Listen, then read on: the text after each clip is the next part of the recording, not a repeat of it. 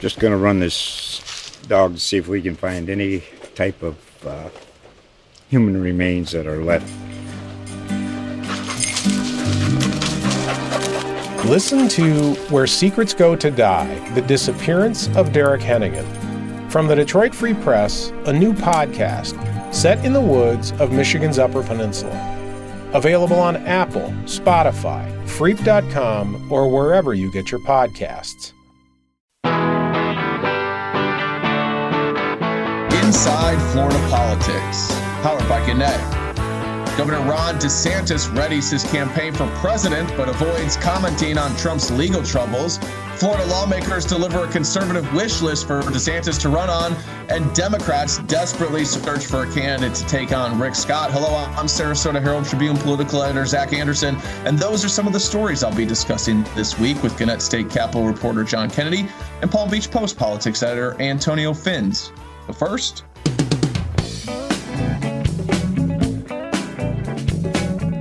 That music means it's time for some numbers. Uh, John, what do you got for us today? Zac, I, I know you're a fan of 1970s era television. You remember Steve oh, yeah. Austin, TV's $6 million man? Well, we can rebuild him? Well, my number this week is $6 million. All right. Yeah. I, was just thinking about uh, some old television uh, today when I saw that Scott Baio, he, he of uh, Charles in Charge, had moved uh, over to this area, to Bradenton, to escape what he called the homeless issue in California. So uh, maybe DeSantis's, uh, you know, spiel about Florida attracting uh, some of these uh, out-of-staters is, is not another uh, free stater, right? Yeah. Yeah. Apparently. Antonio, how about you? What, what's your number today? Okay, I'll channel Doctor Evil, but not with 1 billion, but 17 billion. Oh wow! All right, this, uh, Antonio going going real high here. My number is uh, just shy of 100 here. I'm coming in at 99. Remember those numbers, folks. Uh, we'll tell you what they mean in Florida politics at the end of the show. Well, with Florida's legislative session over, speculation is turning to when DeSantis will announce his presidential campaign. Reporting suggests that it's likely going to be sometime in June. DeSantis took another step toward running this week when he transferred control of his state political committee to an ally. Distancing himself from the committee is a necessary legal step to transfer the money to a federal PAC. Antonio, there's been some talk that DeSantis might want to rethink a presidential bid considering his declining poll numbers, but there doesn't seem to be any evidence that he's rethinking things at all. He still doesn't seem eager to mix it up with Trump, though. He dodged a question yesterday about the jury verdict uh, that found Trump liable for sexual abuse and defamation. How long do you think uh, DeSantis can avoid confronting Trump?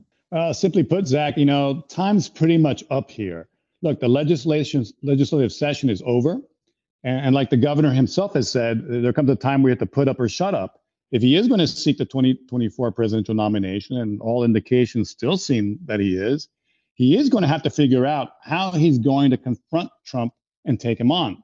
Know, last night, by the way, Trump was on a CNN town hall meeting where he again taunted DeSantis with the nickname and said things aren't looking good for the governor uh, to chuckles from the largely GOP audience.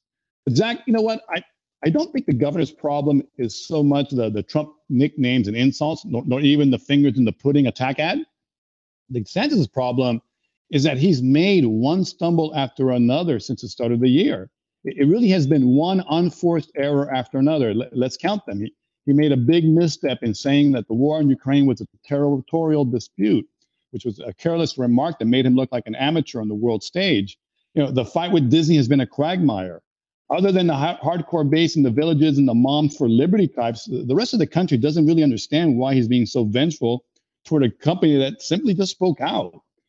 DeSantis has also gotten behind policies, a six week abortion ban and eliminating the state permit to carry a concealed weapon that many voters, and by this I mean independents and, and conservative Democrats, that he would need to win a general election uh, nationally uh, say they see as extreme.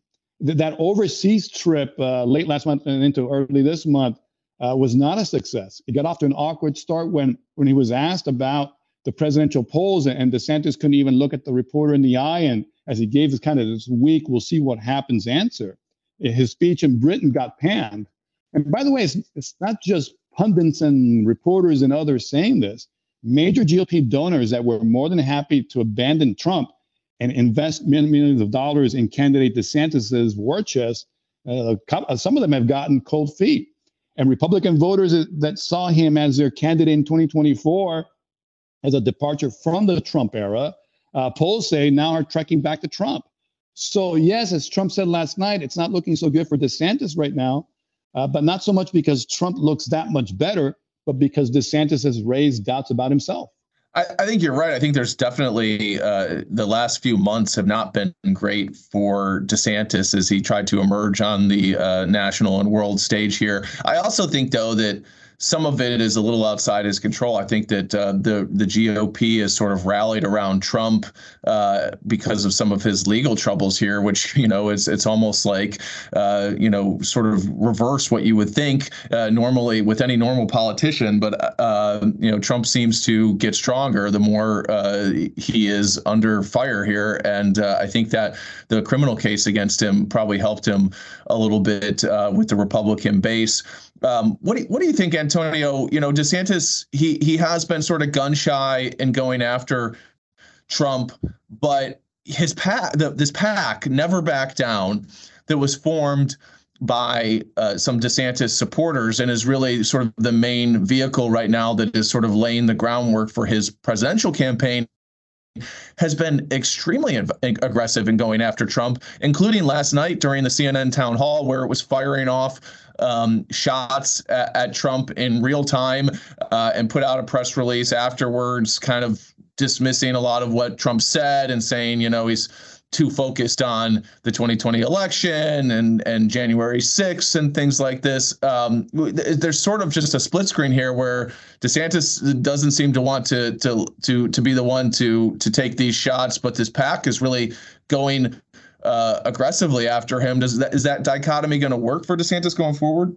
Well, so far it, it hasn't, and and quite frankly, uh, whatever other Republican candidates that have tried to go up against Trump in a presidential race, whatever they've tried hasn't worked either, and largely because this is the arena that Trump is a master in. He he, he understands how to you know just throw these you know these salvos at people and not be able to and they're not going to the return fire is just not going to be great. And i think that's a challenge that desantis will have as well as anyone else who, who jumps in the races you know how do you engage trump and able to how do you land punches uh, when he has been particularly for republican audiences pretty much teflon? You just said i mean the, the man is indicted you know over a hush money payment to a porn star uh, this week, a, a jury in New York found him liable for sexual assault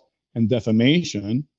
And last summer, we had the you know the FBI go into his to Mar-a-Lago, bring out all these classified documents and all these investigations. You had you know the January 6th committee, you know televised hearing after televised hearing, and, and a thousand-page book on how Trump was at the forefront of a, a, a coup attempt to overturn a fair and honest election. And in spite of all that, what has happened, he went from Trump himself stumbling back in the late fall of last year to now having big time double digit leads among the other Republicans. It's, this is really a, you know, it's something I've never seen in American politics. It's Trump's yeah. superpower to take all these negatives and, and turn them into positives. And the way that he does it is continually telling the story and repeating over and over again things that uh, are, are not accurate. Like, you know, this the election was stolen from him, uh, stuff like that. And he's able to just sort of change the narrative in the minds of GOP voters. And it's and it's really remarkable. And I don't think um, DeSantis has found a good way to deal with it. And and I do wonder, I, I think the biggest question for DeSantis uh, going forward. I mean, Trump has just eviscerated all of his GOP opponents Jeb Bush, Ted Cruz, Marco Rubio in 2016. And then more recently, all of these Republicans who voted for impeachment, most notably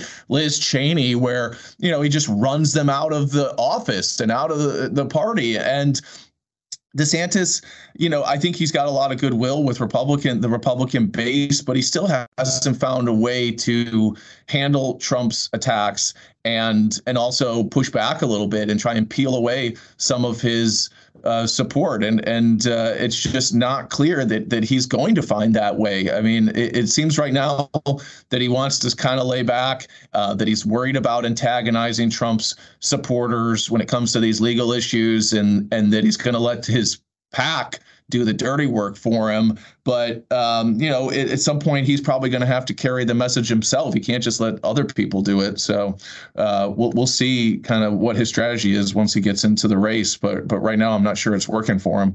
Well, with DeSantis gearing up to run for president, the legislature tried to help him out by delivering a long list of conservative policy victories that the governor can run on.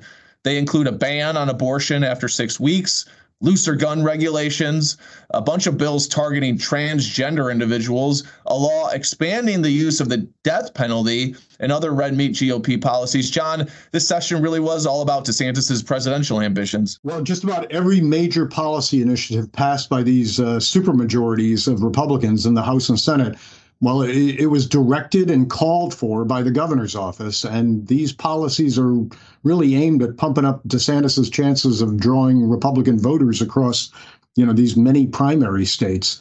Uh, when you think about it, I mean, just watch Fox News for 20 minutes or so, and you'll see plenty of focus there on the broken border crisis and immigration, China being a threat, whether it be in property ownership or its ties to TikTok. Uh, they, they fan fears about crime and left wing thinking run amok in schools and universities. And, well, the menu of bills approved by this very aggressive legislative session in Tallahassee, it, it, it covered just about every one of these usual Fox News favorites, and uh, and that's what DeSantis is banking on, being seen as a leading state executive on these mostly cultural divisions, uh, and that he's ready for the White House. Um, so you know now, how does the Florida Republican legislator from Hernando County or Collier County see a value in this? Well, you know, none of them will publicly acknowledge that this is all about you know being done to help Trump uh, or help DeSantis but but somewhat ironically, they they have a relationship with DeSantis that is similar to what national Republicans have had with Trump for the past seven years. They they, they can't cross him, and they they don't think they can live without him. Uh, th- that's the relationship now between Republican legislators in Florida and Ron DeSantis. Uh, the the irony, of course, is that Trump now looms as DeSantis's largest unmovable object between him and the Republican presidential nomination. Uh, it, it's clear DeSantis has borrowed heavily from the Trump playbook. You know, remember De, De, DeSantis helped several legislators win office, and he's shown a vindictive streak. So these rank and file Republicans are afraid to run afoul of him and you know face maybe a future primary challenger that he'd put up against them. And they're they're just awed by his star power right now and they they know that their voters are too.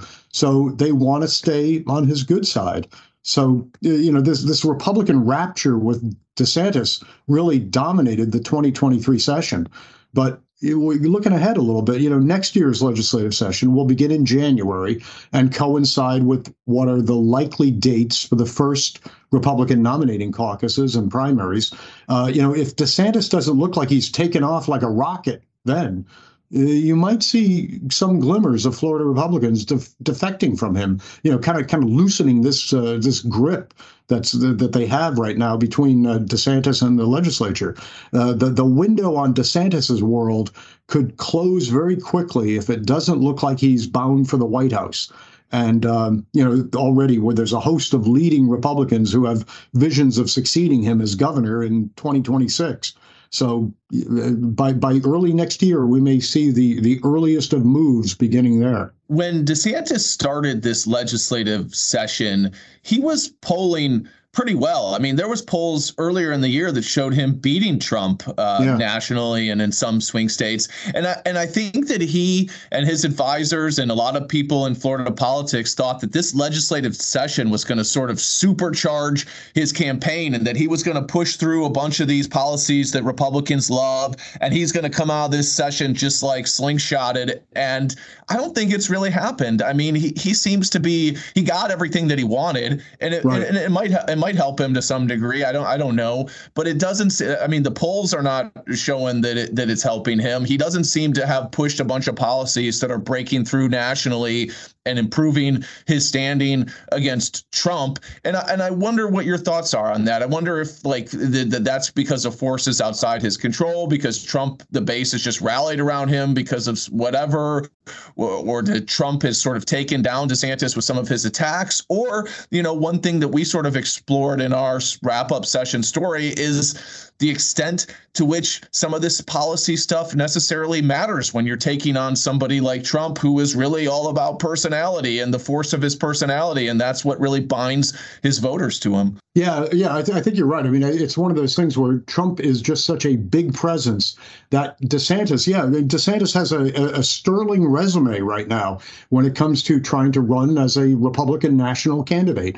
Uh, he can point to all these things that he's done in Florida, which many of them, as we've written about and talked about endlessly, are these culture war issues that uh, really do have an appeal to this uh, Trump driven Republican base. But Trump driven is uh, is perhaps even more than that. It is it is Trump captive. So DeSantis can't really break that bond that they seem to have with Trump, this cult like bond behind Trump. And um, DeSantis is running the risk, it seems like right now, of being the latest iteration of Jeb Bush right? Another great policy guy uh, who led Florida, a, a, a great big state, uh, chock full of Republicans, and doing all these Republican policy uh, measures that uh, seem to have appeal. But you know, Jeb Bush never got out of the starting gate against uh, against Donald Trump and that was in 2016. And DeSantis at this point also is stumbling with poll numbers that show, you know, he's he's diminished against Trump during the same time that he is burnishing his resume with all these great successes in the legislature. Yeah, and, and I'm sure DeSantis doesn't want Jeb Bush comparisons uh, given no. how much Trump destroyed him. But there are some f- similarities there. You know, they're both kind of wonky. Um, they're both, uh, you know, sort of uh, cerebral guys to a degree. DeSantis does like to get into the policy, and the way that he's sort of approached campaigning has been, even though he has tried to really repeal, appeal to the Republican base, there's a wonkiness to it where he really gets into the weeds on things like critical race theory and this ESG investing and all these acronyms sure. for for things that are in conservative media that I'm not sure like have this sort of visceral appeal that where that, that Trump does um, where he, he he doesn't get into the weeds on policy at all he just kind of fires off and and uh, you know kind of goes with his gut. And uh, I'm not sure that uh, DeSantis sort of has that sort of just kind of gut presence with the GOP that that that uh, he would need to to win over some of the voters that he wants. But we'll see. I don't know. I, am not. Uh, I think maybe some of these policies could help him more than we realize. While uh, DeSantis seems to get all the attention today, another Florida Republican also is gearing up for a big election season in 2024. Florida Senator Rick Scott has been preparing for a campaign, but so far he doesn't have a Democratic challenger. Florida Democrats are really uh, pretty discouraged right now after they were badly beaten in the 2022 midterm election. Antonio, there's talk they need sort of a celebrity candidate, someone who could really change the paradigm for them. I, I think uh, somebody in Politico or, or, an NBC article described it as a a moonshot candidate. There, there's talk about trying to recruit Dwyane Wade, the Miami Heat uh, legend, uh, to try and run. What, what, what's your take on all this? Well, yeah, you know, and the celebrity candidates that have been name dropped are former Miami Heat legend uh, Dwyane Wade and, and Grant Hill, who also played for the NBA here in Florida. Look, this all confirms what we've been saying that the Florida Democrats are depleted. They really have no bench strength. Isn't this a sort of a sign of desperation when you're like, oh, we're just going to get Dwyane Wade to run for it? Like, I mean, really, what's the chance of that? Like, what's the chance of Dwyane Wade giving up his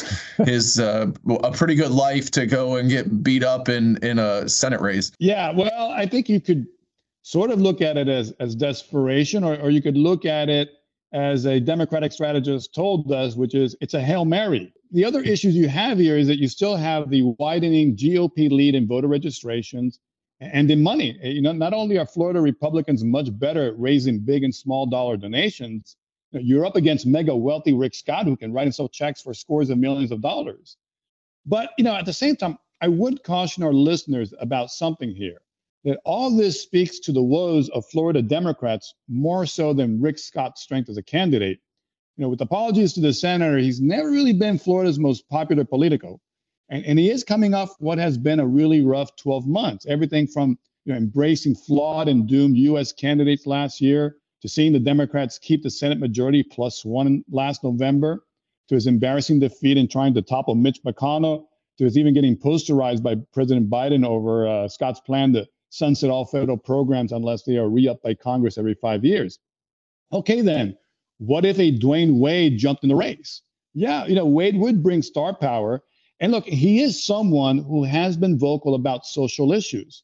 But still, you know, it's one thing to be an NBA fan favorite that has people chanting MVP from the stands, and it's quite another to be in a political slugfest in a polarized state where the MAGA brand is extremely powerful.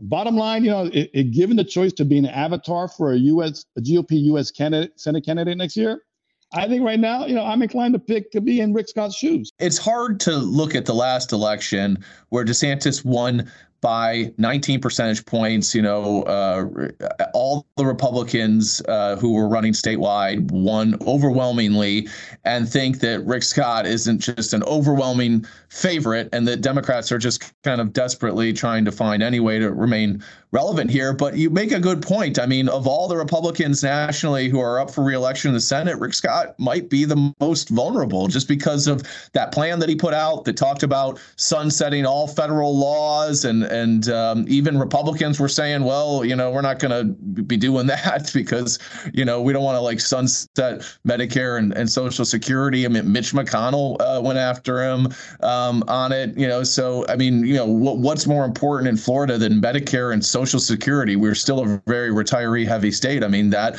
indicates uh, potentially that, that Scott could be vulnerable. And he only won in 2018 uh, by like 10,000 votes or something. I mean, it was just like a razor razor thin margin in in in, Flor- uh, in a Florida race. So uh, it wasn't that long ago that he was barely squeaking by and then all of his when he won his races for governor his two races both of those were by um, you know like a percentage point so he's never won uh, a, a, race by more than a percentage point, you would think that he would be a good target uh, for Democrats. But it's just like, you know, Ron DeSantis just changed the political paradigm so much in Florida that it just seems unlikely that they're going to be able to recruit a top level candidate. But yeah, you never know.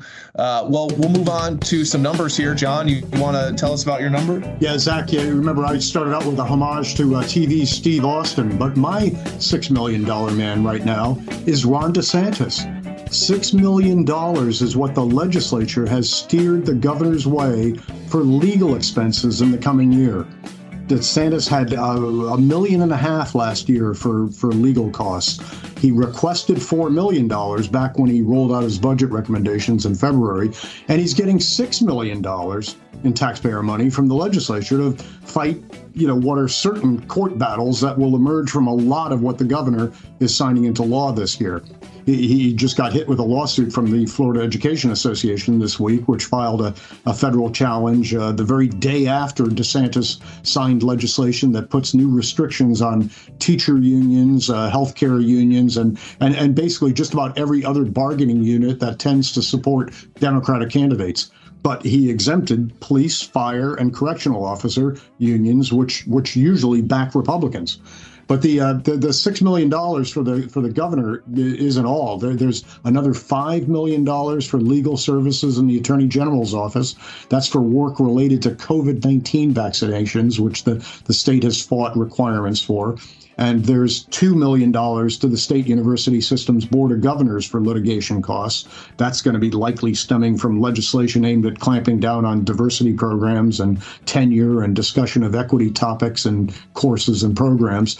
Uh, the Department of State also is getting $2.8 million for litigation costs again, likely stemming from the new restrictions on voter registration groups that uh, are about to be enacted.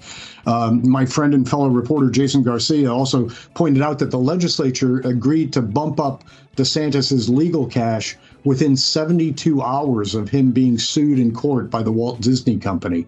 Uh, that's part of that, you know, more than year-long fight over the company's opposition to last year's parental rights law, the so-called uh, "Don't Say Gay" legislation. So the total comes to $15.8 million of your taxpayer dollars going to legal work defending DeSantis. Um, you know, that, that's a, a, lot of money out there. And uh, it's really something that um, it, it, would seem that the, the, the, the, party knows that they're going to face plenty of uh, litigation and uh, they have to have their governor prepared to fight back. So that's where yeah. your your money is. It's expensive living in the free state of Florida. Well, it's incredible how many of the laws that the legislature has passed that were ordered up by DeSantis have been challenged uh, in court, and and many of them um, are still tied up in court. Some of them have been overturned. Some of them the DeSantis administration has prevailed or is appealing, but it's just been just lawsuit after lawsuit after lawsuit. I mean, maybe uh, the, you know that's another sign of how weak Democrats are in Florida. It's real. It's really uh, you know they can't do anything to stop them in the legislature. So it's just been a series of lawsuits to try and overturn some of these things. And when you look at the last legislative session, um, th- this could be the most litigious of all, considering all the conservative policies that have come out of there. Uh, Antonio, you want to tell us about uh, your number? Yeah, 17 billion, as in 17 billion dollars, and listeners of this podcast will know that number. It's the amount of money that the Walt Disney Company has said it will invest in its Florida theme park kingdom over the next decade. Now, look, no other corporate entity in Florida plans to invest that much money anywhere. In fact, in my 35 years of business journalism, I don't know if any corporation has ever invested anywhere near $17 billion in Florida. But this week, Disney company chairman Bob Iger put it on the table. Florida, he said, do you want the $17 billion investment or not? But what he really meant is, okay, Governor DeSantis, this just got real. The governor, you know, has been railing against Disney. Disney's arguably the most popular brand on the planet, but DeSantis is hell bent on making the com- company woke enemy number one. He is even going after the company's iconic monorail in a battle over Disney's self governance and has joked about putting a prison next to the Central Florida theme parks for young and old. Look, this week, DeSantis taunted Disney, saying that since a phase two of the shock and awe crackdown began, Disney hasn't made a peep. Well, uh, Disney just dropped $17 billion worth of peep on the governor and his White House ambitions. Because if Disney says, all right, we're not going to invest the $17 billion in Florida because of the governor, I mean, that's going to be a poison apple that the Snow White Witch would be proud of. And remember, Disney holds the cards here. They could just simply put a pause on investing the, the, the 17 billion for a couple of years. So we will ask it here, Governor, Uh, how badly do you want to forfeit a $17 billion investment with 13,000 more jobs for Florida? Because if that's what happens, you can imagine that when they get to that debate stage starting in August, assuming that the governor runs for the Republican nomination, that's going to be the question he's going to be asked at every debate. Because, yeah, the, the attack on Disney works great in the villages and in Florida and in the, the reddest of the red states.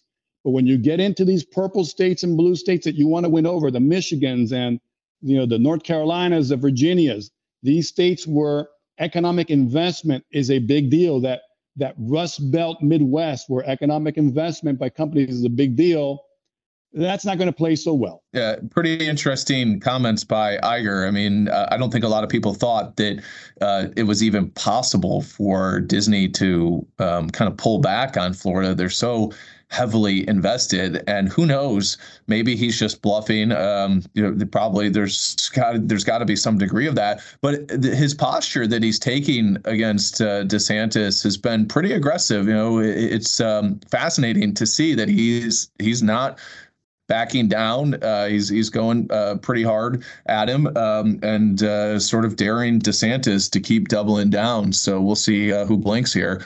Well, my number is 99. That's how many Floridians have been charged with crimes related to the January 6th storming of the U.S. Capitol, according to the George Washington University Program on Extremism. Florida leads the nation in the number of people charged with January 6 crimes. If Trump wins the presidency, many of these people could be pardoned. Trump said last night in a CNN town hall that he would pardon, quote, a large portion of the January 6 defendants. I am inclined to pardon many of them, Trump said. The Floridians facing January 6 charges come from many different walks of life, and their crimes are of varying degrees of severity.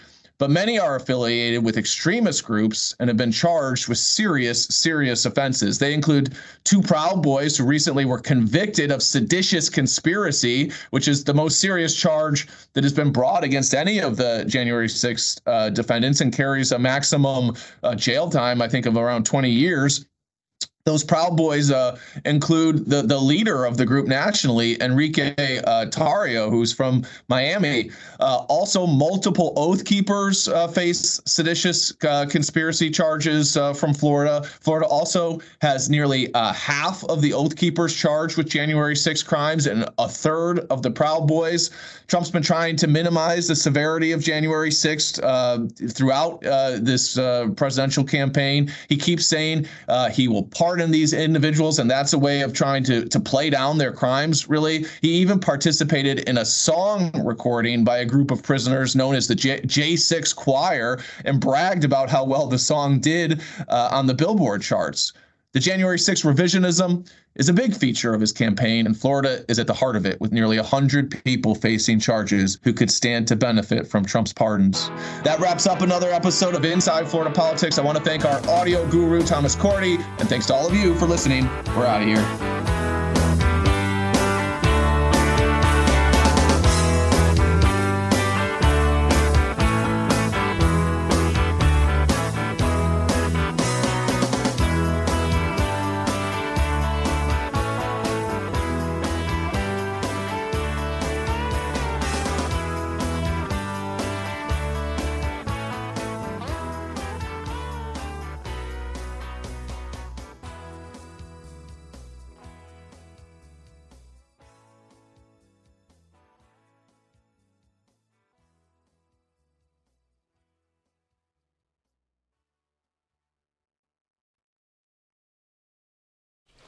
Just going to run this dog to see if we can find any type of uh, human remains that are left. Listen to Where Secrets Go to Die The Disappearance of Derek Hennigan. From the Detroit Free Press, a new podcast set in the woods of Michigan's Upper Peninsula. Available on Apple, Spotify, Freep.com, or wherever you get your podcasts.